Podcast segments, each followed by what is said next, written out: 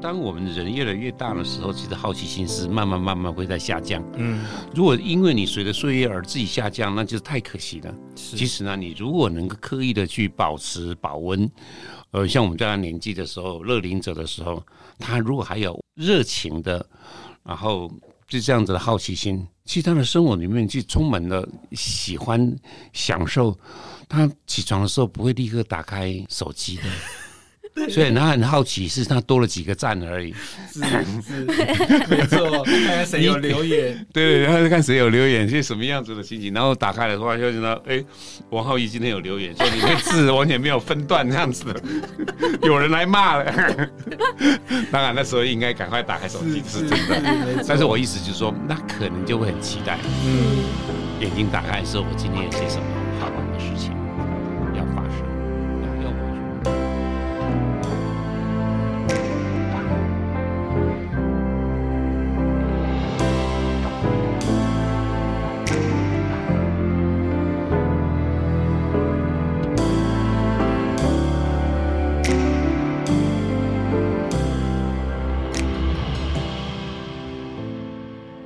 好书，今天如此，将来也如此，永不改变。大家好，欢迎收听一本正经，我是若何。嗨，我是今天的客座主持人陈志，我又出现了。对，今天呢是我第一次跟陈志合作，那在这边要感谢陈志帮我们一本正经邀请到今天的来宾。那听说这位来宾呢是连站在小巷子里面都会被要出门倒垃圾的婆婆妈妈给认出来哦。那就让我们欢迎王浩一老师。Hello，大家好。那今天呢，非常荣幸能够邀请到浩宇老师来聊聊他最新的出版的书籍，叫做《原来如此，幸福是热灵者唯一的任务》。那今天呢，我们这个节目就要请老师来聊聊呃写书的这个心路历程。那首先呢，由我先来打头阵好了。我想问问老师，因为老师在这疫情三年期间，大部分的时间都是住在台东的都兰。那原本你有一些呃自己的一些旅行啊的规划，整个都被这个疫情打乱了。那我想问问老师，就是说你在这疫情期间在台东，好像感觉把自己呃日子过得像老农一样哈。那不知道老师你在。这个继余命呃管理三部曲的书写之后，那是什么样的动机要让你再继续写呃这一本新书？原来如此。OK，是这样子啊，就是整个疫情发生开始，从口罩不足、恐慌、前途茫茫，这时候我已经察觉到这个时间可能会拖得很长，而且人类的生活，每一个人其实都会受到影响。所以我就有意识到呢，就不要浪费这一次疫情，它至少会过去，可是时间很长，所以呢，你必须要在这段整个打乱了或者重新安顿你的时间表的时的状态，你必须要有一些事情，让它跟以前不一样，让它有新的方向产生。所以整个就在疫情刚开始没多久的时候，就刚好有一个机会，就到。台东都兰这边山边，然后的小木屋就住了下来。所以写作本来就是我固定的一些的计划，可是因为是不同的空间、不同的日出跟啊、整个算是落日时间都不同，连空气的品质都不一样的时候，就渐渐的你会静下来。然后就开始会想一下更深层的事情。嗯，过去退休前开始写的，刚刚讲的《余命三部曲》，就是从孤独管理开始，嗯，慢慢慢慢在探索，就是退休前跟退休后，我自己跟别人的整个的观察。那当然也有像西洋敬酒，也有吴兆心理师的沙发。那这本书呢，其实是跟他比较没有那么直接的连着，变成说它是第四本。嗯。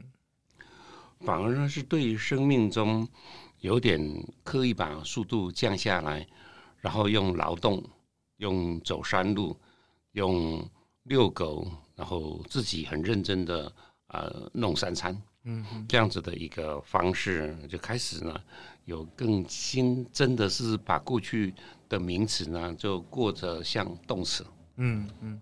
我先讲一个小例子好了，就是说都兰这个地方，它是一个阿美族的一个村落，它没有自来水，它的水源呢，就是靠整个我住家大概有两公里外的都兰山脉，然后它的地下水，那你就挖个井，然后就把它取取出来，所以如果很干旱的时候。呃，天旱很久，其实水源呢就变得非常的窘困。另一方面呢，就当你的家庭呢使用水之后呢，就排出去之后就直接进入太平洋了。嗯，所以呢，就意识到呢，你就必须要用一个很天然的清洁剂。所以呢，我会把没有吃完的那个削掉的凤梨皮或者柳橙皮，甚至于到 seven 呢去跟人家要咖啡渣，然后自己把它煮成一锅的叫水象。象呢，就是水的样子，然后是。有有颜色，然后会有味道的，然后再加上呢，嗯，饱和的呃盐水，然后呢加上起泡的椰子，各方面的这样子的椰子油之类的东西，让很多的事情呢产生，它是一个天然的，所以洗洗碗是如此，洗脸呢也是如此，洗澡的更是如此，嗯，啊，当然洗衣服的一定是，所以那个水呢就直接排到，然后在院子里面呢又有一个过滤池。那个过滤池里面就种了很多的水生植物，嗯，先把这样子的水直接的水，然后呢吸吸收消化之后，然后它会进入到土地，那土地再把它渗入到过去，然后呢就直接往太平洋就过去了。日子就这样子的有点复杂了，但是就是跟以前住在都市里面的大楼，水龙头打开之后水哗啦哗啦就过去就算了，你从来不用去理会这些事情，是。啊，不一样。好不一样，感觉这种生活又嗯变得那个层次又更不一样。所以下一次各位听众如果在这个台东都兰的这个街头上面遇到老师的话，请不要怀疑你的眼睛，没错，那可能就是我们的王浩一老师。好，那我们继续把书本打开。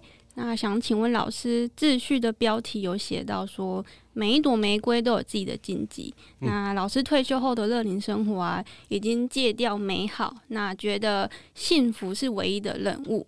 嗯、那幸福呢，又是在认为自己不再是一株玫瑰之后才会拥有。但对现在的我来说，我觉得。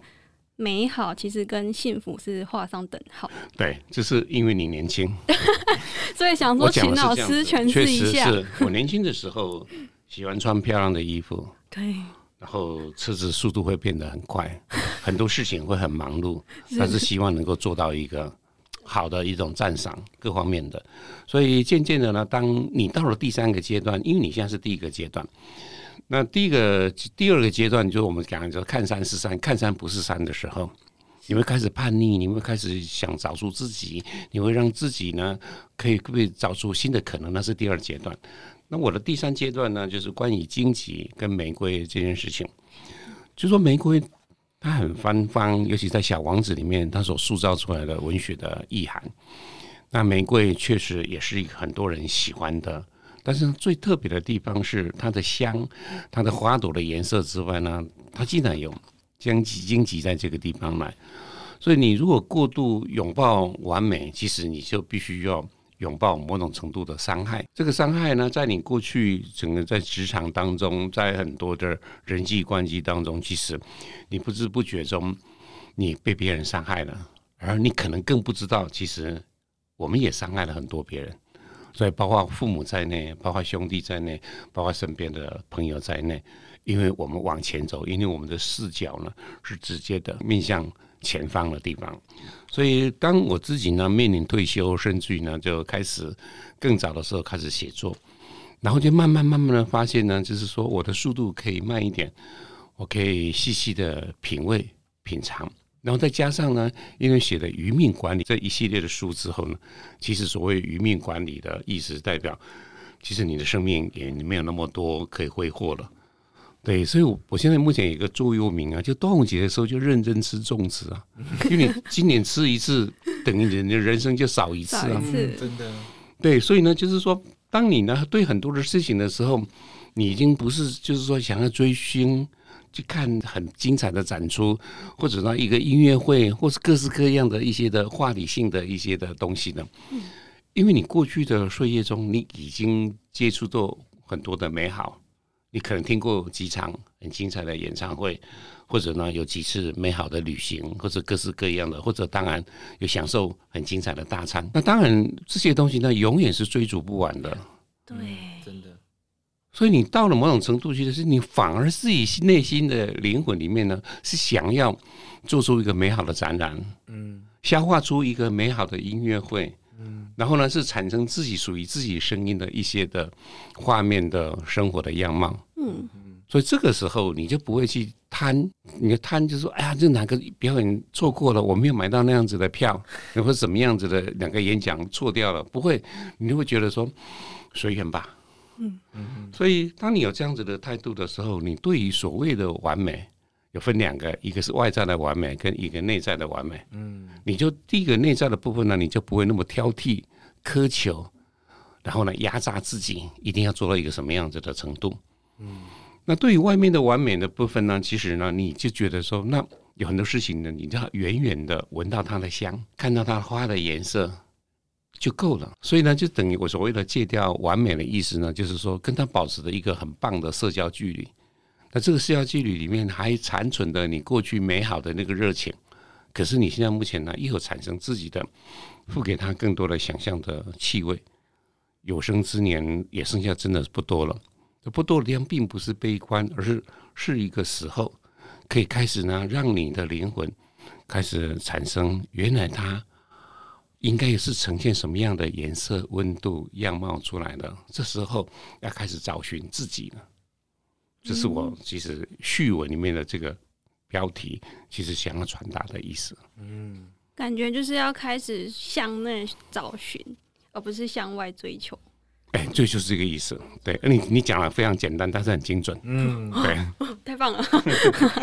好，那接着让我们进入书本的核心哦，因为其实上礼拜我有参加老师的新书发表会，嗯，那老师有提到书中的一部分核心是。把握当下。对，那我听到的时候，其实非常的兴奋，因为关于当下，就是我目前正在研究的一个主题。是对。那这边想要先问各位听众一个很简单的问题，就是当你早上一睁开眼的时候，你做的第一件事情是什么？我把我们先用诚挚来回答好了。第一件事情哦。当然是先花一下手机，是不是？对，所以有些人可能会想说，啊，我等一下要买什么早餐，要穿什么衣服。那有人可能是比较焦虑，想说，啊，我等一下十点有一个很重要的会议。嗯、那有的就像橙子一样，先先打开手机再说。没错，对，这样听起来很日常，然后蛮像活在当下，但其实你是活在过去跟未来，因为你的习惯就是你的过去。甚至你的昨天还可以直接复制成今天，嗯，对。那如果你是比如说在烦恼之后还没发生的事情，那你可能也会就是被束缚在未来。那我觉得要活在当下，对现今的人来说这么繁忙是一件很不容易的事情。所以想请问老师说，要怎么觉察自己说，哦，我真的把握了当下。OK，是这样子。如果你是一个宅男 宅女，或者说你的生活呢，就是一个非常的 日复一日的，没有什么起伏的，是没有变化、没有惊喜的，那当然那就太可惜了。嗯，所以呢，在年轻的时间，其实呢，就是你应该要勇敢的去走动、去看。所以整个呢，因为这次的台南市的文学营啊，然后我是担担任的是营主任。嗯，在那天。对的，面对了那么多睁大眼睛，希望对文学这件事情能够有更热情的一个追寻。我记得我当天的时候就讲的，读书啊，就是去窥探别人的灵魂。嗯，旅行就是到异地里面去有新的感悟。然后整个这样子的一个八号追剧在内，我们追剧这件事情，我最近很有心得。嗯，我觉得呢，就是。就是去经历别人的生活的样貌，那当然还有另外一个呢，就是你可能是有一个有冥想这件事情，嗯，是。等于是到自己的内心去跟自己对话，嗯，那这个东西呢，如果我们可以其实都可以分别来谈这件事情，但是刚刚讲的地方，如果你是一个日子过得很呆板。而且呢，像过去我听到很多的朋友常常会你在东聊西扯的时候，他会很骄傲的跟他讲，他在哪个小吃摊前面，或者是早餐前面，车子还停下来，窗户摇下来，当电影看到他就知道说，哦哦，当然他打声招呼之后，他就不会问他说你要吃什么东西，嗯他就帮你都准备好了。嗯嗯刚开始的时候，你会觉得他在骄傲的一种事情，就是说我跟这家店混得很熟，他们都知道我要吃什么。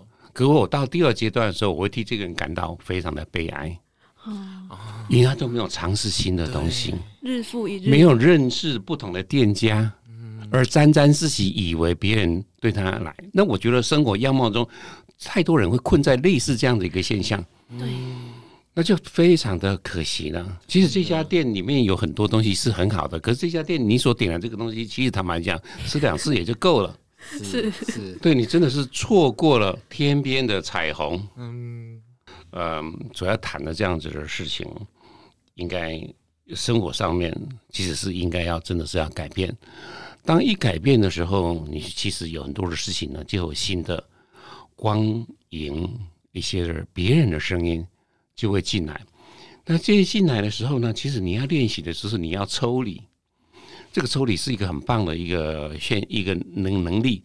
我自己呢，在职场工作的时候，我自己很清楚，当我在一个人谈话的时候，谈判的时间，在跟人家 argue 的时间，在做很多些讨论的时间，其实会有另外一个人飘出我，飘出我来听我自己在讲什么。嗯比如说，我今天在导览台南孔庙，我后来发现呢，有另外一个人在听我在导览，所以那个人会跟你讲说：“你今天讲的很好。”另外人会讲说：“哎，这个地方有创新哦，啊，这个地方哈、哦、都没有笑点，你还讲的那么开心啊！”类似这样子的情哦、可以。想象那个画面。对，所以你自己会精进，你自己的很多的事情呢，就会掌握到。那我意思就是说，很多事情有太多人呢、啊，就真的低着头，眼睛只看到眼前的这一方块之间，哦，包括谈话在内。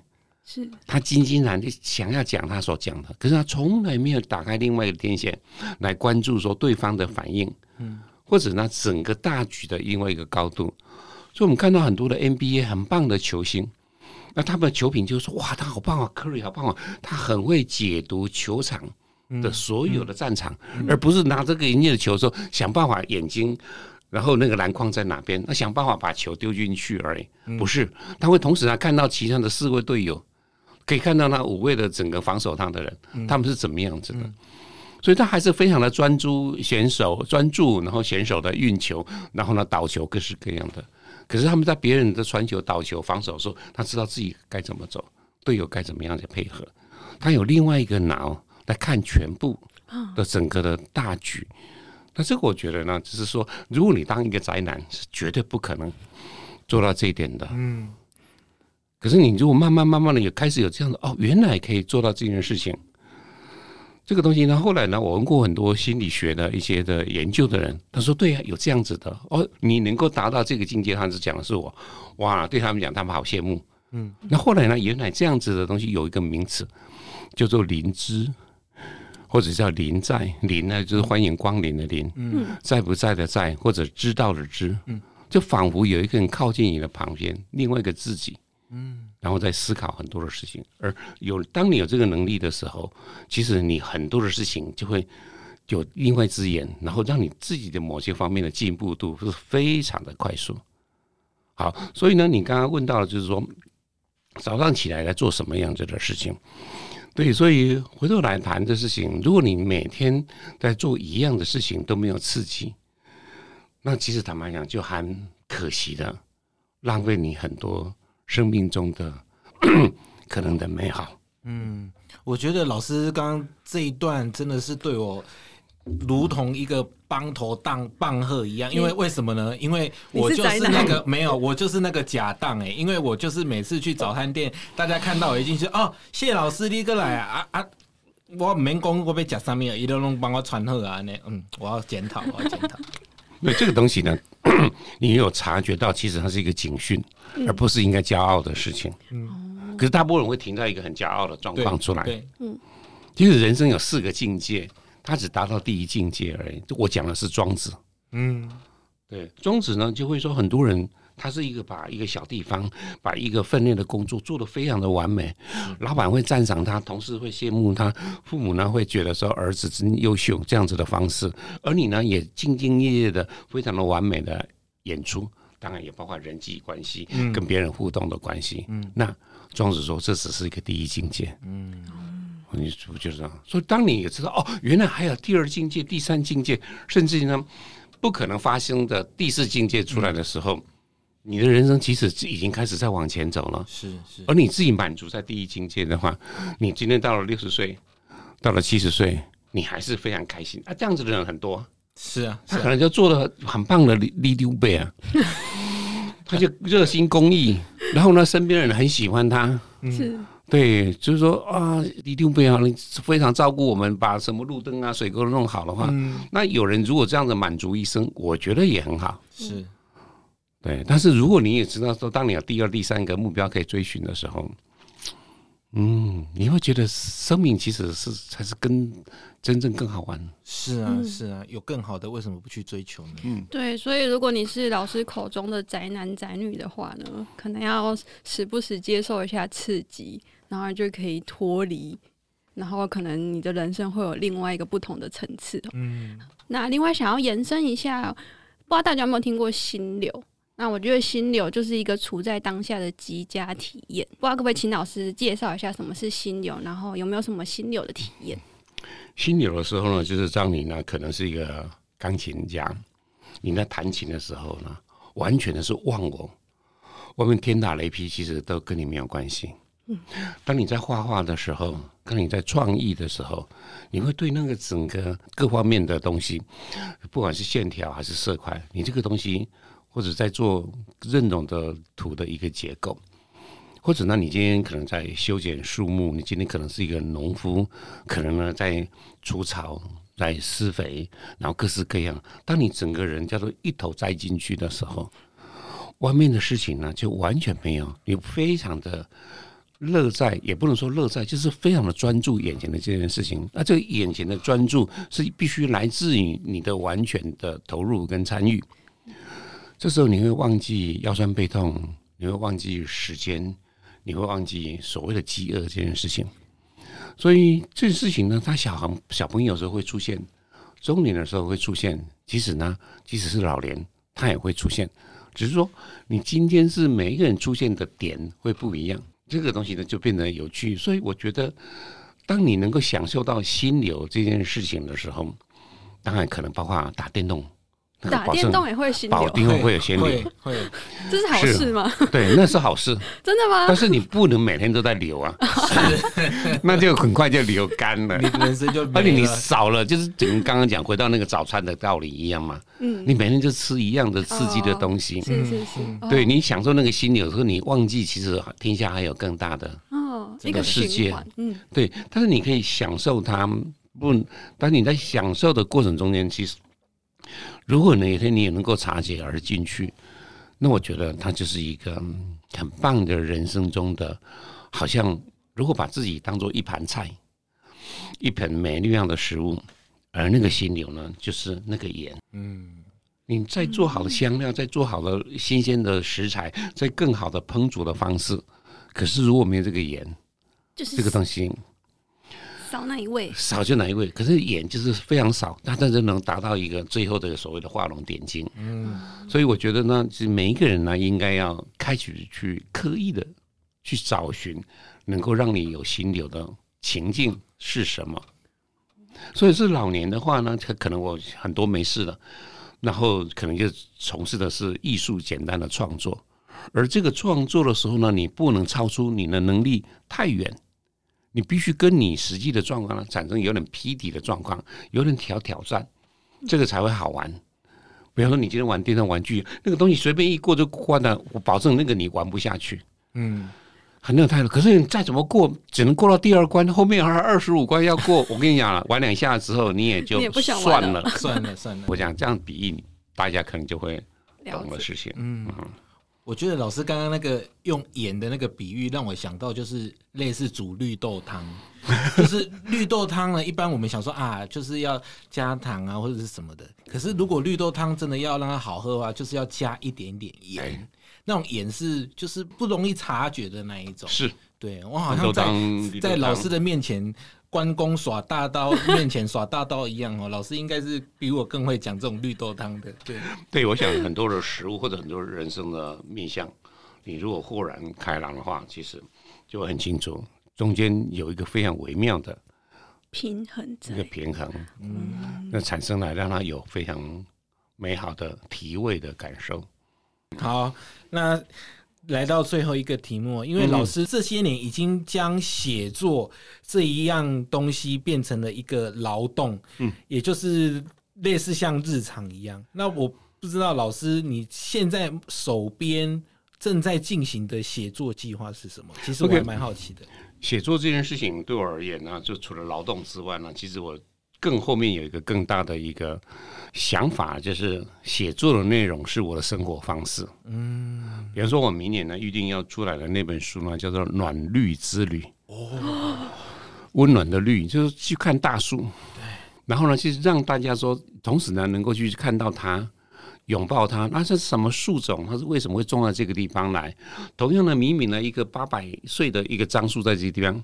但是另外一个地方还有一个另外一个九百岁的樟树，另外那边有一百五十一千五百岁的樟树，另外地方有樟树的绿色隧道，另外面有怎么样子的，所以就把这样子的东西呢，就樟树的东西呢，就一起然后列出来，然后哪边的地方，然后做了一些的旅游，因为旅游是我的专长，所以我不是只看了一个树而已，是为什么这个树它在这个地方来？那这个树中间的整个这个小镇，这个周边这个配套的整个你应该知道的一些的小镇的一些的历史或者是背景，然后做一个这样介绍，所以那个树呢，它可能在一个糖厂，嗯，那它糖厂呢，它是属于什么样的性质？那过去发生什么事情？什么时候会有这个糖厂？那今天呢，目前它的糖厂的一个空间的应用是什么？它还有类似有这样子的，所以陆陆续续呢，就在开始呢，就是写了很多不同的树种。那这树种当中呢，又去去很多的地方。台湾的哪个乡下的一个小学百年了，然后呢，他们学校有一棵非常漂亮的那棵树。那他已经入围，在两年前的时候可能入选呢，是全国最美的校树。那我们如果没有这样子的资讯，我们可能每天可能会偶尔经过那个小学，不晓得原来学校里面有一个这样子的神奇的宝贝。对。那当你爱了，当你认识的，我觉得这样子的人呢，才会去珍惜这样子的老树。嗯。它好不容易长成那么大，你就刚刚，然后就把它锯倒了。那我觉得这个真的就是一种很不道德的事情，嗯，所以我透过呢我自己呢，就是很开心的去拜访这些树，理解这些树，爬树这些树树，然后呢就希望呢就是让大家能够去认识它，对，所以我现在刚好在《天下》杂志，每两个月就有一个专栏，对，然后那个专栏的名字就叫做《树旅行》哦。等于那个其实也是我写作的一种一部分了，然后呢，我就取中间的几个比较，因为它篇幅非常有限嘛，嗯，一千两百个字能够写什么？对，所以呢，我只能抽取一段一段这样子的东西，然后呢，比方说刚刚呃这一期的杂志讲的是樟树，嗯，那樟树我当然说那就是介绍五六个地方吧，那五六个地方能够在一千两百字一分，也只不过是两两百个字而已。是一小段，这个小小的，是稍微变成一个小介绍，但是呢，就是细腻跟所有东西不够。不过，它究竟呢是一个很棒的一个被看到的一个机会。所以一边是写作呢，一边呢就把这些的写作的东西呢，就可以给呃杂志的专栏了。那我自己在写作上也不会负担。而我自己呢就往前走，所以呢，我刚刚讲的说，它是我生活的一个样式之后呢，比方说，我上次呢去高雄呃演讲，然后呢就提早从台南出发的时候，我提早一个多小时就出去了。沿路上，因为我要去两个地方拍树，对，我就到呢省干道呢在湖那个地方呢有一个废墟的，那个以前过日本时期的时候是卖那个番茄罐头的一个工厂。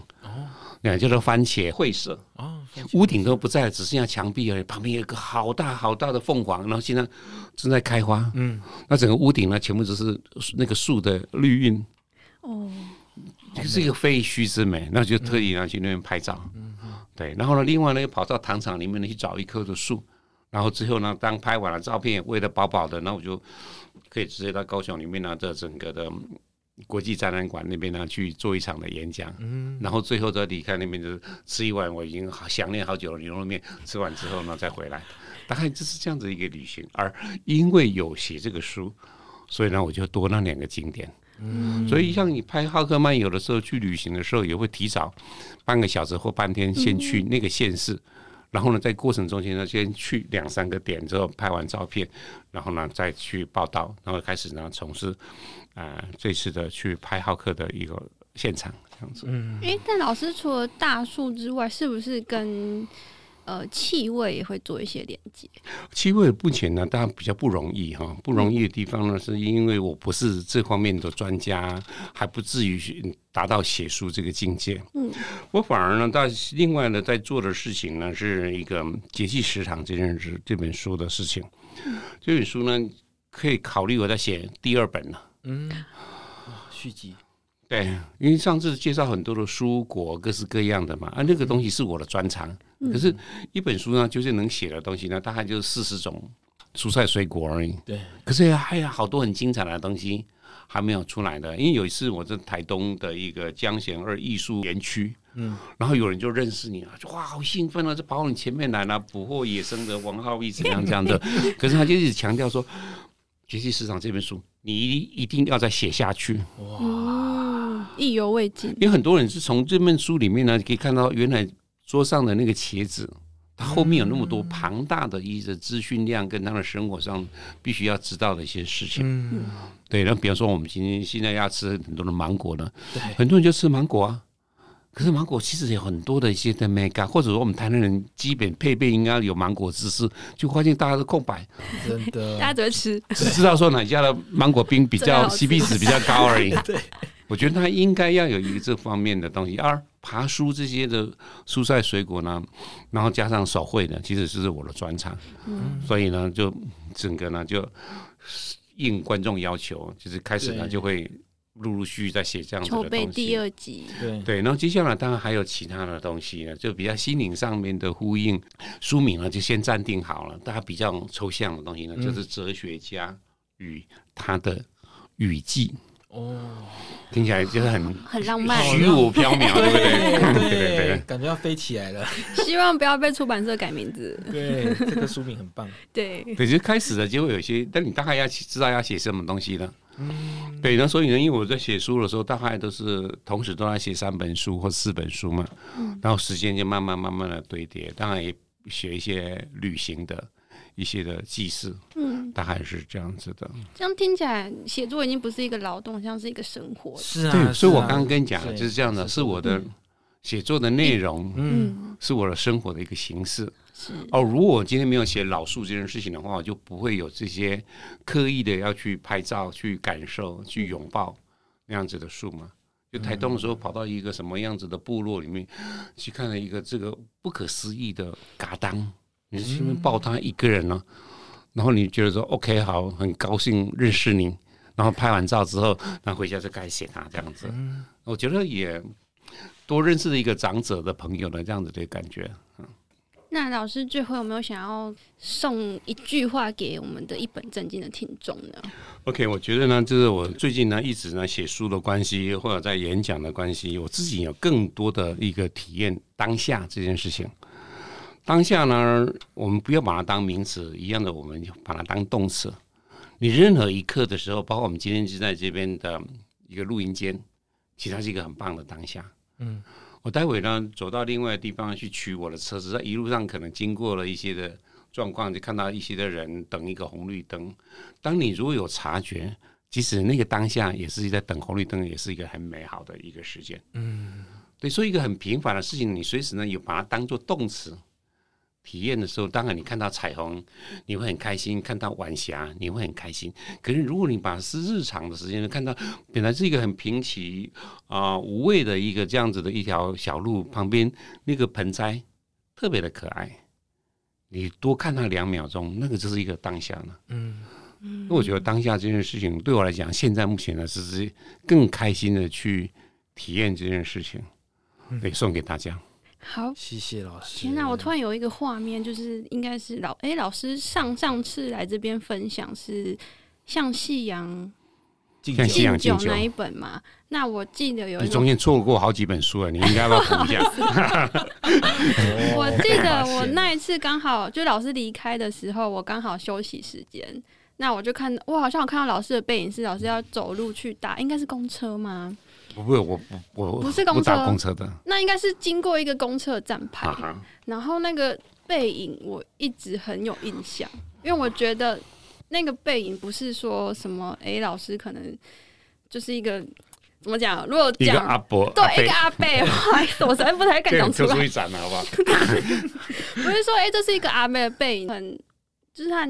灵魂是在那边的，嗯，然后他心里想着说，嗯，就是我要看这个世界，嗯，不是单纯只是在走路这样。嗯、我刚老师刚刚分享最后那一段，我突然飘起那个背影，嗯、我觉得、哦、感觉有点朱自清那个，对对，朱自清的背影。然后我要我还是要说，老师那个封面真的很帅，对，大家一定要看一下。好，虽然我们还准备了一些猫咪啊，还有旅游的话题，那我们因为时间的关系，可能到这边就要即将告一段落。那不知道各位听众是否跟着一本正经，跟着浩一老师一起度过了一个很放松的时光哦？那我觉得其实专注在聆听上面，也是把握当下的一个形式。嗯，那我想就像老师这次分享这次的新书《幸福任务原来如此》一样。我觉得老师分享这一本之后，还会有下一本，那会有新的自己、新的文字、新的感受，那全是因为把握了当下。那希望大家听完这一集呢，会有哇，幸福原来如此。好，那今天谢谢浩一老师分享，谢谢陈志，谢谢。谢谢